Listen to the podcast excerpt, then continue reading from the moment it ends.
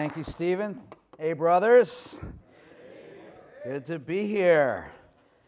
You know, it's, um, I think the last time I spoke at a men's meeting, we called it Iron Sharpens Iron. And now it's called Forge.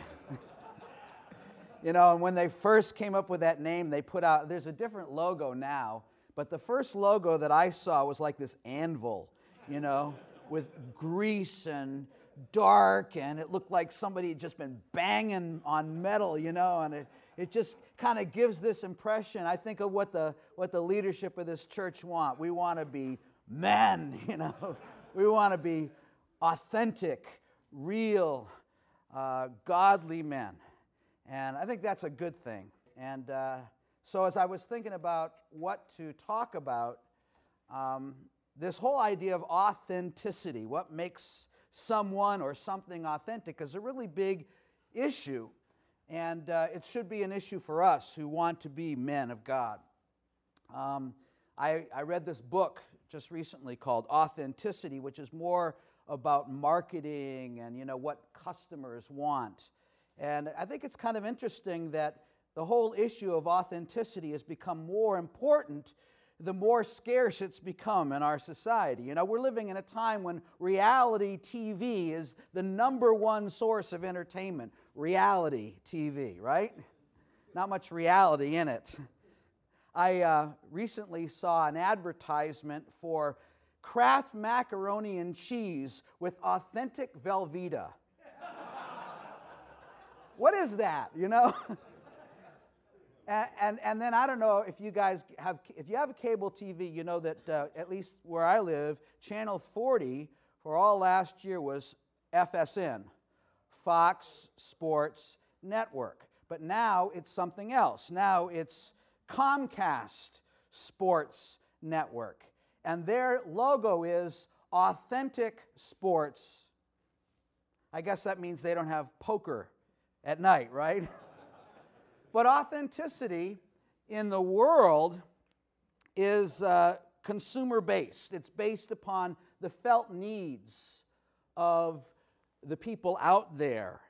Uh, the standards for authenticity are often subjective. You know, it's based upon how people respond to it. If they respond well, if they think it's good, then it's authentic. But as men of God, we have a different standard for authenticity. And it's based on an objective standard, and that is the creator of the universe. He is the definition of what is real, what is true, and what is authentic. And so I've entitled this talk Truth, Transparency, and telling it like it is. Because I think that those are the components of what makes us to be authentic people of God. And I want to confess to you that I have a bit of a weakness in this area, and it's affected me personally and in my leadership because I tend to want to tell people what they want to hear. And uh, I tend to sometimes grease the wheels of uh, communication and relationship based upon, you know, what I think will make for the smoothest kind of, uh, of interaction. Can you identify with that? You know, um, I err on the side of wanting to make people feel comfortable, and really, when you get down to it, it's more that I want to make sure that they feel comfortable about me. You know, it's more about me than anything, and and it's not that I'm seeking to be dishonest, but there's a cost that comes with being a straight shooter, with being authentic in the way that we relate to one another. And I think sometimes that kind of authenticity is in short supply, even and especially among men of God. And so we want to we want to think about that here. Uh, a number of years ago, Pastor Terry turned me on to a book by James Fenimore Cooper called The Deerslayer. If you haven't read it, I really encourage you to. As I read it, I, I recognize what Pastor Terry appreciated about this guy. He's, he's authentic, he's a truth teller, he's a straight shooter. And in this little section that I want to read, it is commenting on the Deerslayer's ability to say kind things about people and to speak truth to them. It was not the terms in which this admiration had been expressed, for they were simple enough, that produced so strong an impression, nor yet their novelty or their warmth of manner, nor any of those peculiarities that usually give value to praise, but the unflinching truth of the speaker that carried his words so directly to the heart of the listener. This is one of the great advantages of plain dealing and frankness. The habitual and wily flatterer may succeed until his practices recoil on himself, and like other sweets, his ailment cloys by its excess. But he who deals honestly, though he often necessarily offends, possesses a power of praising that no quality but sincerity can bestow, since his words go directly to the heart, finding their support in the understanding. Thus it was with the deer slayer. So soon and so deeply did this simple hunter impress those who knew him with a conviction of unbending honesty that all he honored in commendation was as certain to please as all he uttered in the way of rebuke was certain to wrangle and excite enmity where his character had not awakened a respect and affection that in another sense rendered it painful. Sometimes we have to speak words that are not going to be comfortable for someone to hear, and they're not going to be comfortable for us to speak. But if we're committed to being authentic people, truth tellers, then we've got to be willing to take the risk. And there is a risk in being authentic, there is a risk in truth. So, what is truth? That's what Pilate asked. Remember? When he was trying Jesus, Jesus told him, For this cause I was born, and for this cause I have come into the world that I should bear witness to the truth. Everyone who is of the truth hears my voice. And then Pilate responded with that question for the ages what is truth? Well, Webster's dictionary defines it as that which accords with fact or reality. But in our present postmodern confusion, truth has kind of taken a bum rap. And the question that Pilate asked so long ago is often asked today by people who don't think there's an answer to it. But truth is the stuff that reality is made of, and it's what makes us authentic. What's the measuring stick for truth? For authenticity? It's God Himself. And it's funny, if you think about it, people want to place relativism into the realm of the spiritual. You know, what I say about God is true for me, and what you say about God is true for you, and they may be polar opposites. But in point of fact, the very foundation of truth is God Himself. Jesus said, I am the truth.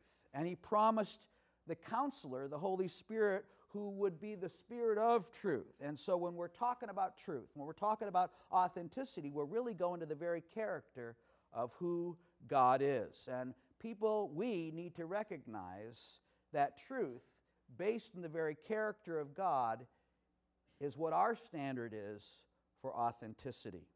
And when we commit to that, it can meet the deepest and most profound needs of our soul. Now, we were talking about movies a little while ago, and I think that this issue is often brought up in filmography. I know we got a lot of film buffs here. One of my favorite movies is The Matrix. And you're perhaps familiar with the scene where Cypher is betraying the group and he's meeting in this fake restaurant and he's asking to be reinserted into the matrix. And he says when i when you reinsert me i don't want to remember anything. Nothing. And he's sitting there and he's eating this steak and he says i know this steak isn't real that the matrix is telling me that it's a steak and that it's juicy and that it tastes great. And he chews on it and he says, Ignorance is bliss. But that's a lot of the way that people want to relate to this issue of truth. Another one of my favorites is that climax of that scene between Jack Nicholson and Tom Cruise in A Few Good Men, you know, and Cruise is going in for the kill. And uh, Nicholson is feeling cornered. He says, You want answers? Cruise says, I think I'm entitled. He says, You want answers? Cruise says, I want the truth. And what does Nicholson say? You can't handle the truth. That's right. And a lot of us can't sometimes when it gets to the point where it's too close to home, and so we avoid it. Or maybe you like this comedy, Liar, Liar. Remember Jim Carrey? He had spent his whole life shading and dissembling and lying, and then all of a sudden something happens and he has to tell the truth, and it turns his world upside down. Well, there's a lot of reality in that. there's a lot of authenticity in thinking about the issues of truth in that context. Every day, brothers, we have to choose, moment by moment, whether we're going to operate within reality or cling to our favorite illusions about ourselves. And so living truthfully is a commitment. And it's more than just refraining from lying, it's a disposition, it's a commitment of our hearts and our minds that we view ourselves and others and the world around us with accuracy. And think about it. Even though we don't want to tell people when there's a problem that we can see clearly because we don't want to risk our friendship or risk the uncomfortability of it, it is no mercy to allow someone to continue in that false comfort. The illusions and the lies. Ignorance is not bliss. It's not. Paul told the Thessalonians, Men perished because they refused to love the truth and so be saved. 2 Thessalonians 2:10. Think about it. Just 5 days after George O'Leary was hired to be Notre Dame's new football coach, he had to resign. He'd lied on his resume about his academic background. Stephen Ambrose had to apologize for lifting phrases and sentences from a different author's book and putting them into his, The Wild Blue. And of course, this last week, the news has been dominated by, you know, whether or not Hillary Clinton had to dodge sniper fire. getting off the tarmac in Bosnia. And it's been the grist for conversations. No, we live in a truth where we live in a world where truth is a commodity in short supply. Lying is the warp and, and woof of social interaction, of business, of politics, and yes, even of religion or spiritual concerns. Lewis Smedes from Fuller Seminary wrote Lying breaks the tissue of faith which holds community together. Don Fullis said, I know of no one who doesn't tell tolerated lies. We tell polite lies, we speak in euphemisms, we exaggerate, we gloss over true details. We have become a society of cynics thinking that a white lie hurts people less than the plain truth. But even a white lie, says Fullis, prevents the deceived person from responding freely to reality.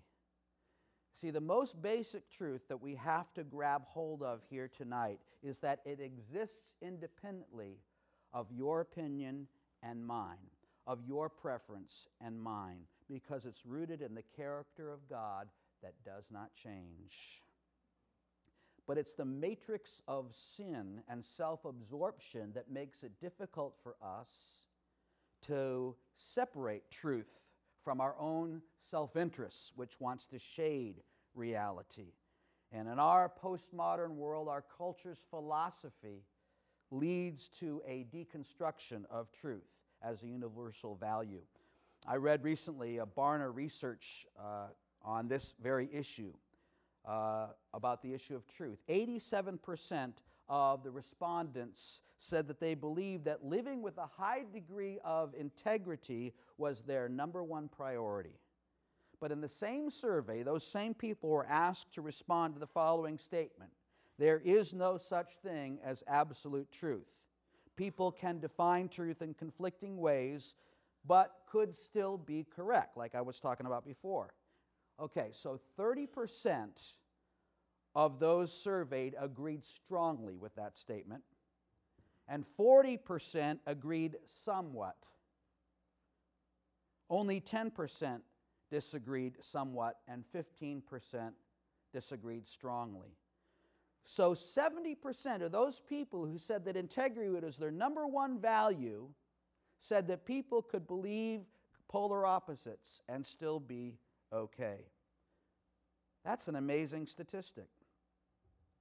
In the book, The Day America Told the Truth, it said that 91% of Americans lie regularly at home and at work. And an answer to the question, Whom have you regularly lied to? the statistics include 86% parents and 75% friends. A third of AIDS carriers admitted to not having told their partners. Most workers admit to goofing off an average of seven hours a week, and half admitted that they regularly called in sick when they're not. Am I getting close, too close to home? I don't know. Well, here's some things that the Bible says about the problem of the lack of truth. Just a few verses. Isaiah 59 14. So justice is driven back and righteousness stands at a distance. Truth has stumbled in the streets and honesty cannot enter. What a picture. Truth has stumbled in the streets. This is Isaiah 59 15. Truth is nowhere to be found, and whoever shuns evil has become a prey. The Lord looked and was displeased. Jeremiah 9 3. They made their tongue like a bow to shoot lies. It is not by truth that they triumph in the land. They go from one sin to another. They do not acknowledge me, declares the Lord. Acts 20, verse 30. Even from your own number, men will arise and distort the truth in order to draw away disciples from them. See, it's very easy to talk about truth in the abstract. Truth is good as long as it is expedient. But when we actually commit ourselves to the truth, then we take on a more difficult standard. Woody Allen wrote in Deconstructing Harry All people know the truth. Our lies consist in how we choose to distort it. So, that's the society that we live in. And we sometimes, like the proverbial frog in the water, don't even realize how it impacts the way we live, our own problems with integrity or lack thereof, and even the way we talk to one another, our honesty or lack thereof. But Proverbs 23 23 tells us Buy the truth and sell it not. What does that mean for you? Buy the truth and sell it not. Spurgeon commented on that verse. He said, Always be determined, come what may, to accept the truth, and though it should cost you dear, yet still pursue it. Now, some of us are hearers of the truth, but we need to become buyers of it. In other words, we need to value it and be willing to pay the price for it. Some who sold the truth in order to be respectable or to embrace the pleasures that this world offers end up with nothing. But to love the truth and to love the Spirit who is truth means facing the, the prospect of life without recourse to exaggeration without the comfortability of the white lie occasionally. There's an old Jewish proverb, it says, A lie can take you very far, but it'll never bring you back home. And so we have to be willing to be brutal in our honesty. And I tell you, some of the worst places to look for it is among believers. We have this phrase among evangelists. We talk about evaluating things evangelistically speaking. Numbers get pumped up, results get magnified. I was at a conference recently where I was asked to speak on this subject, and I said, you know what, guys?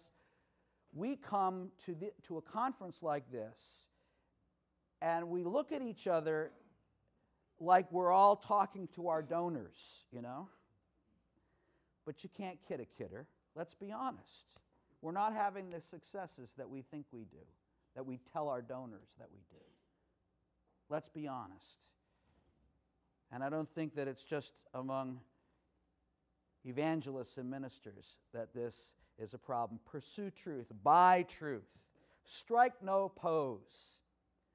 There has to come a time when the best salesman stops selling.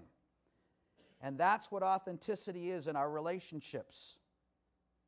And what does that mean? It means transparency. We talked about truth, now we're talking about transparency.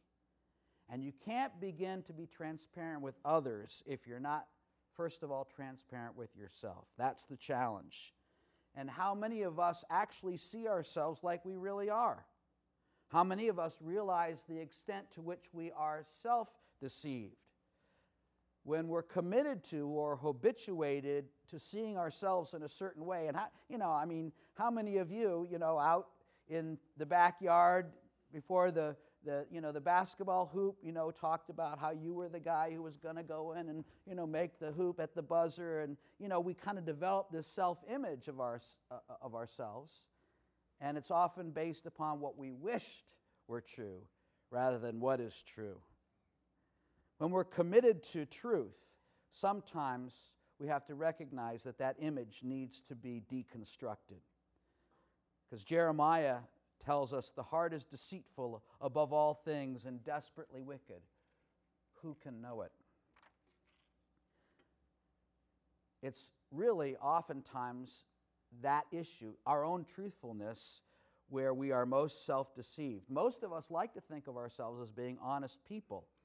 And for that reason, we may be inclined to turn a blind eye to the less than truthful aspects of our character.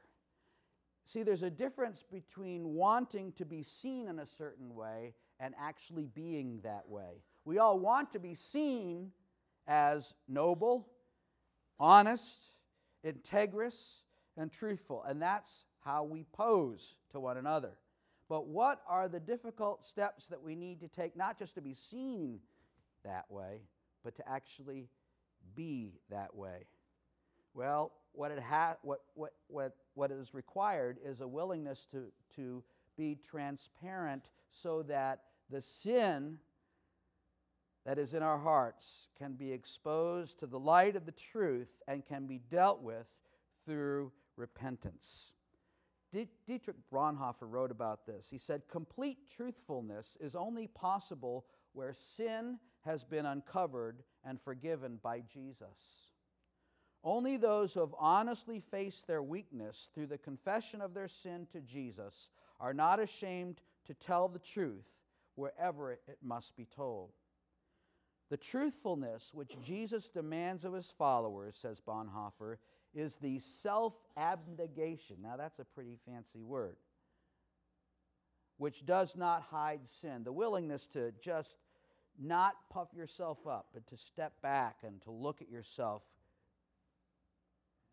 allow yourself to be examined. Nothing is then hidden, everything is brought forth to the light of day. He goes on to say, The cross is God's truth about us, and therefore the only power which can help make us truthful. When we know the cross, we are no longer afraid of the truth. The truth cuts false fellowship to pieces and establishes genuine brotherhood. And that is what I think we want genuine brotherhood. That's what Forge is all about. And in order to do that, we have to be willing to be transparent. And sometimes I get a glimpse of myself and I realize all of the pretentiousness that exists in my life. And I need my brothers to help me to not be self deceived. And the good news is that when we're willing to be honest like that, we can repent. And we can have Jesus come and forgive us and help set us more and more on the path of being like Him. Because you see, Jesus is our example of real transparency. One of the most compelling characteristics of our Lord. He had no hidden agenda, He didn't play games, He walked in light, not in darkness, utterly unpretentious, no manipulation. We need to be like Him in that way. Jesus is a model of transparency. Think about the fact that he wasn't afraid to say things to people that they didn't want to hear. I was just thinking about that just in terms of Peter, his interaction with Peter. Peter must have been one of his best friends, one of his most loyal guys, you know, always standing up, the real man. Peter said, Lord, you know, don't, don't go, don't say you're going to go to, to, be crucified. And what did Jesus say? Get behind me, Satan. Wow. The crowd started to leave him. Jesus said, Unless you eat my flesh and drink my blood, you'll have no part of me.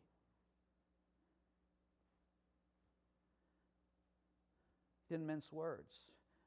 Pastor Terry was just uh, in this last series talking about how when Jesus is washing the disciples' feet and he comes up to Peter and, he, and Peter says, Oh Lord, you'll never wash my feet. Now, I might have said, you know what, Peter, I understand you're uncomfortable with it. Um, you know, I'll just move on to somebody else. But what did Jesus say? He says, look, you know what? Unless I wash your feet, you can't have any part of me. There was that openness and that honesty and that willingness, yeah, to say the hard truth. Jesus was a model of transparency. He ate, he slept, he traveled, with his disciples. They shared his sufferings and they shared his joys. They saw his strengths, they saw his miracles, but they saw him in his weakness too. Not in his character, but in his vulnerability. Remember when he went to Nazareth? Bible says he could do no miracles there. Wow, that must have been a surprise. They knew that he was tempted. They saw him struggling in the Garden of Gethsemane, and Jesus made no effort to hide those things. And then he said to them, I no longer call you servants because a master does not confide in his servants. Now you are my friends since I have told you everything. You know, when we watch Superman leap tall buildings in a single bound, it's pretty exciting, but it doesn't give us hope that we can do the same thing. Jesus wasn't Superman, he was accessible, he was transparent, and he allowed his disciples and us to see the struggles so that we could recognize that struggle in ourselves. We need a transparent Messiah, and God gave us one. His candor, His humility, His plain spokenness, His willingness to say the truth unvarnished, without caveat, is our example of what it means to be transparent truth tellers. It's most effective when practiced with a group of other men, like Jesus did. And uh, if you don't have somebody that you can be really honest with in your life, find someone. Find someone that you can share your weaknesses, your trials. You don't always have to look good in front of this person. In fact, you ought to stop trying. Because that pressure is a lot, isn't it? To look good, you have to look good at work, you have to look good at home, You have to look good out on the field. But there has to be some place to begin with where you don't have to look good. You just have to be real. You have to be authentic. That's what we want for ourselves here in Forge. It's the WYSIWYG principle, you know? What you see is what you get. And many of us are uncomfortable with that. You know, and you see it in the way we talk to one another. How are you doing? Fine. How are you? I'm good. but there's a genuineness that we're talking about. Genuineness compels us to be open about our failures, about our weaknesses. How are you doing? Not really good. Oh, well, gee. Didn't expect that one, did you? No. Look through the Bible. That's one of the most amazing things about the Bible is that it's not some sort of, you know, uh, Norse god story where everybody's, you know, got superpowers. You see human beings, you see Moses who doesn't know enough how to organize himself. And he finally needs his father in law to come and say, Look at you, you're falling apart. You're trying to do everything. Who, you know, who made you God? You got to pick some men who are going to help you. Moses was weak. What about David? He got so mad at people, he said, You know, God, tear them apart. And, and, God actually allowed that to go into the Bible. It's called imprecatory psalms, where David prays against people. That's a whole other subject whether we're supposed to do that ourselves or whether this is just a good example of David really being honest and truthful about how he was feeling because Psalms teach us how to pray. And it's okay to be angry and to tell God, I'm really angry. And then God gives us an opportunity to share that with some brothers as well so that we can get it out. We can be real with one another. Job, that which I have most feared has come upon me. He was living in fear and he struggled. And Jeremiah was called the weeping prophet. He was just a big crybaby, you know? but we don't like to cry. We need wisdom to know how to be transparent. You see, transparency without wisdom or discernment leads to foolishness. But transparency with wisdom brings this authenticity this integrity. And so we need to be committed to doing that. We need to be committed to truth and transparency and then to telling it like it is. Paul said, Therefore, each of you must put off falsehood and speak truthfully to his neighbor, for we are all members of one body. You know, when I go hiking sometimes, um, if I get my, one of my knees acting up. My knee is hurting. My whole body knows it. We're a part of a body. And if one part hurts, what? The whole part. And so that's the idea here. And sometimes we, you know, because we're not accustomed to being to telling it like it is, uh, we can see a brother hurting or in need or in self deception, and we don't want to risk the challenge of speaking truth to that situation. We prefer peacekeeping over confrontation because it's not pleasant. We buy peace instead of truth, and in the end, we have neither. Cheap peace produces phony relationships. And part of transparency be, means being willing to surround yourself with those who will tell you the truth, even though it hurts.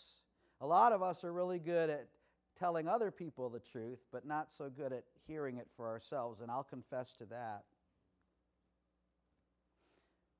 You know, I'm supposed to be the leader in my organization. And so that means I'm supposed to always get it right and always know the answers. That's the pressure. And I, I, I, I believe that about myself all too often. And then somebody comes and tells me where I'm wrong, and my first reaction is to bristle. But I, I should want that. We should all want that. kind of honesty, that kind of transparency, that kind of willingness to hear and to speak truth to one another. Have you ever said to someone, I'll be praying for you as a social ritual when you know you don't really mean to do it? Or have you ever said to someone, hey, let's do lunch sometime? And then they say, okay, when? And you're offended. Why do we communicate to people what they want to hear instead of what we know to be true? Because we want to be the good guy. Have you ever been asked to write refer- a reference for someone that you didn't really feel very good about writing the reference for? I, I, am asked to write references a lot.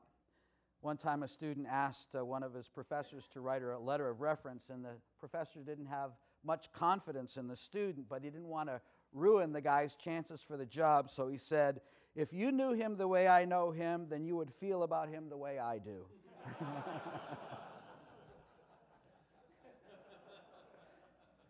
you can't do that if you want to be a truth teller. You have to be willing to risk. I made some big mistakes on this one. There was a couple that um, had served with our organization for a while, and they were getting they were finishing with one assignment, and they really wanted to be transferred to this one branch. And I heard them, and I said, "Okay, well, let me let me look into that." And so then I contacted the people in that branch, and to a person, they really did not want this couple. I mean, they did they were they were desperately trying to convince me that this was not a good fit. And I listened to them, and there were more of them than you know the two in the couple. So I said, okay, let's let me figure this out. So I didn't want to offend the couple. I didn't want to tell them the reason. So I, I, I constructed another fit for them somewhere else. And I really tried to sell them on it. And they were actually disappointed, but they agreed to go to the place that I assigned them. And then somehow, and I still to this day don't know how, they found out that the reason why they weren't assigned to the place they wanted to go was because the people there didn't want them. And who were they angry at? Me. you see, I sacrificed the truth in order to protect what I thought was to protect their feelings. Speak the truth in love. Put off falsehood. Speak truthfully to your neighbor. My mistake was placing a higher value on peace than on having authenticity in the relationship, and it proved to be a costly error. And they were so angry, they couldn't finish their term. And they left the organization, and they're still mad at me to this day. And it's been like five, more, five years or more. So, how do you respond when you're put into a situation where you have to tell the truth, the whole truth, and nothing but the truth, so help you God, and you know that that's going to rock the boat or break the peace? My experience has been that when you take the risk of telling the truth, sometimes it will create a break, but more often than not, it will deepen the relationship. Any relationship that's preserved through a commitment to avoid telling the truth is ultimately a counterfeit. Truth can be a great healer if we allow it to be. It can expose areas in ourselves that are selfish and vindictive, those areas that tend towards darkness and evil. Truth is a giant spotlight on our lives. And because of that, sometimes you have to squint and it hurts. It's painful. But when we avoid it, we end up with moral leprosy. Most of you know a little bit about leprosy. It's a de- disease that actually deadens the nerves, and individuals with the disease will actually harm themselves without realizing it because of the numbness. You know, they wound themselves and they're not even aware of the, of the, of the wounding. And uh, so, numbness needs leads to that neglect, and then comes, you know, infection, and then ultimately disfiguration. The pain that our nerve endings register help us to maintain our body in good health. And that's what truth does to our souls. Sometimes it's painful, but it's a good kind of pain because it preserves us from the injury and the infection and the disfiguring of a lie. Avoiding or abusing truth eventually leads to a loss of feeling for truth, a loss in aware, of awareness of truth, and that's what I mean by moral leprosy. We need to maintain a sensitivity to truth, by truth. But remember, truth is only a part of our responsibility as a follower of Jesus. We have to be willing to care for the person that we're sharing the truth with. We can't always count on the fact that the person telling us the truth will care enough for us, but we need to care enough for us to be willing to receive it. So, let me just wrap this up. When we make a commitment to telling it like it is, we have to have a reality check for the substance behind what it is that we're saying. Are we exaggerating? Or are we like the deer slayer, willing to allow the words to go straight to the heart in order to make what we're saying as accurate as possible? Avoid the inclination to soft pedal truth in order to make yourself feel like the good guy or to ease the tension. Don't weaken the truth by offering it with caveats. Truth is best served by clarifying what's really at stake, not clouding the issues.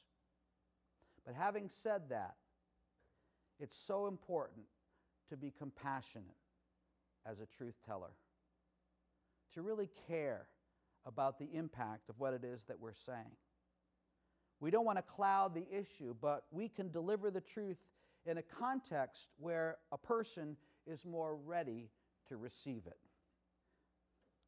Think of it in this way you've got two doctors and one patient. The doctor A comes to the patient and he says, Look, buddy, you're fat. You're lucky your blood pressure isn't popping your eyeballs out. You're going to lose weight or you're going to die. And maybe some doctors have said that, and it's gotten a good results. But how about the doctor that says, you know what? middle age is catching up with all of us, and sometimes the changes catch our bodies by surprise. But the good news is if you lose weight and begin a regimen of exercise, healthy eating, in short, I think you're going to make some progress that'll make you feel better and give you more energy throughout the day. Here's a list of foods that you should eat. Here's some exercises that you begin to practice. Something as simple as walking briskly for half an hour, three to five times a week. So you see, both doctors told the truth, but one told it with compassion and care. And that's the kind of truth teller that we want to be. I know it's the one that I want to talk to me. and I've had that conversation. Finally, how do you tell someone that you disagree with them without hurting their feelings? Well, sometimes you can't. When we tell those little white lies out of fear of hurting somebody's feelings, we demonstrate, number one, that we haven't given much thought to the situation, or number two, that we really don't care enough about that person to speak up and risk offending them for the better good. Telling it like it is can be risky business. But that's what it means to be authentic, to be true, authentic men of God.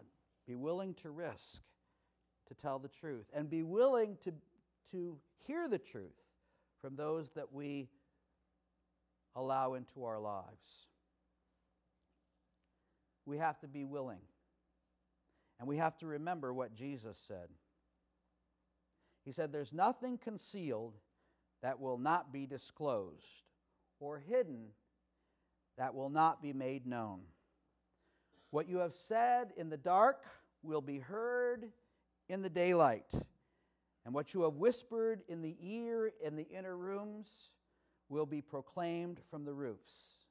I tell you, my friends, do not be afraid of those who kill the body, and after that can do no more. But I will show you whom you should fear. And of course, then Jesus goes on to tell us that it is God whom we should fear. God who is the source of truth. God who is the standard of integrity and authenticity. So, men, brothers, let's be authentic. Let's be men who fear God, who tell the truth, and do what's right. Let's pray.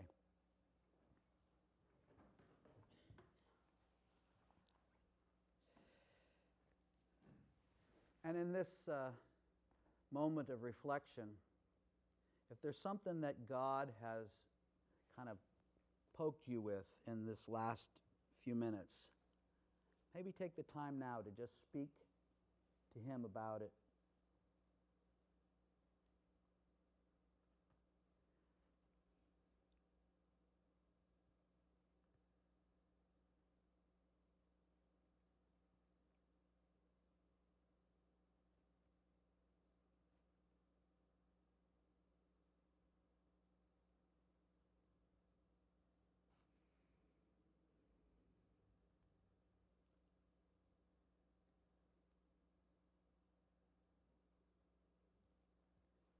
Lord, we've gathered here tonight because we, we want to be in your presence and in the presence of those who can help us to be more like Jesus. And we, all of us, can see areas of our lives that need that touch, that need your, your forgiveness. We know that the cross is truth to us. And that we need that forgiveness for the ways that we've shifted and shaded and allowed dishonesty to creep in it's all around us, Lord, and, and, and I pray that all of us as brothers would be buyers of the truth. That you would help us to open our lives up to the searching of your word and the fellowship of other brothers who can speak truth to us, that we would be transparent to one another, that we would be like Jesus and be willing to say things and to hear things. Lord, help us to speak truth to one another, to take the risk so that we can draw closer to one another, draw closer to you, and really be authentic men of God. We pray in Jesus' name. Amen? Amen? All right, guys, you are dismissed. God bless you.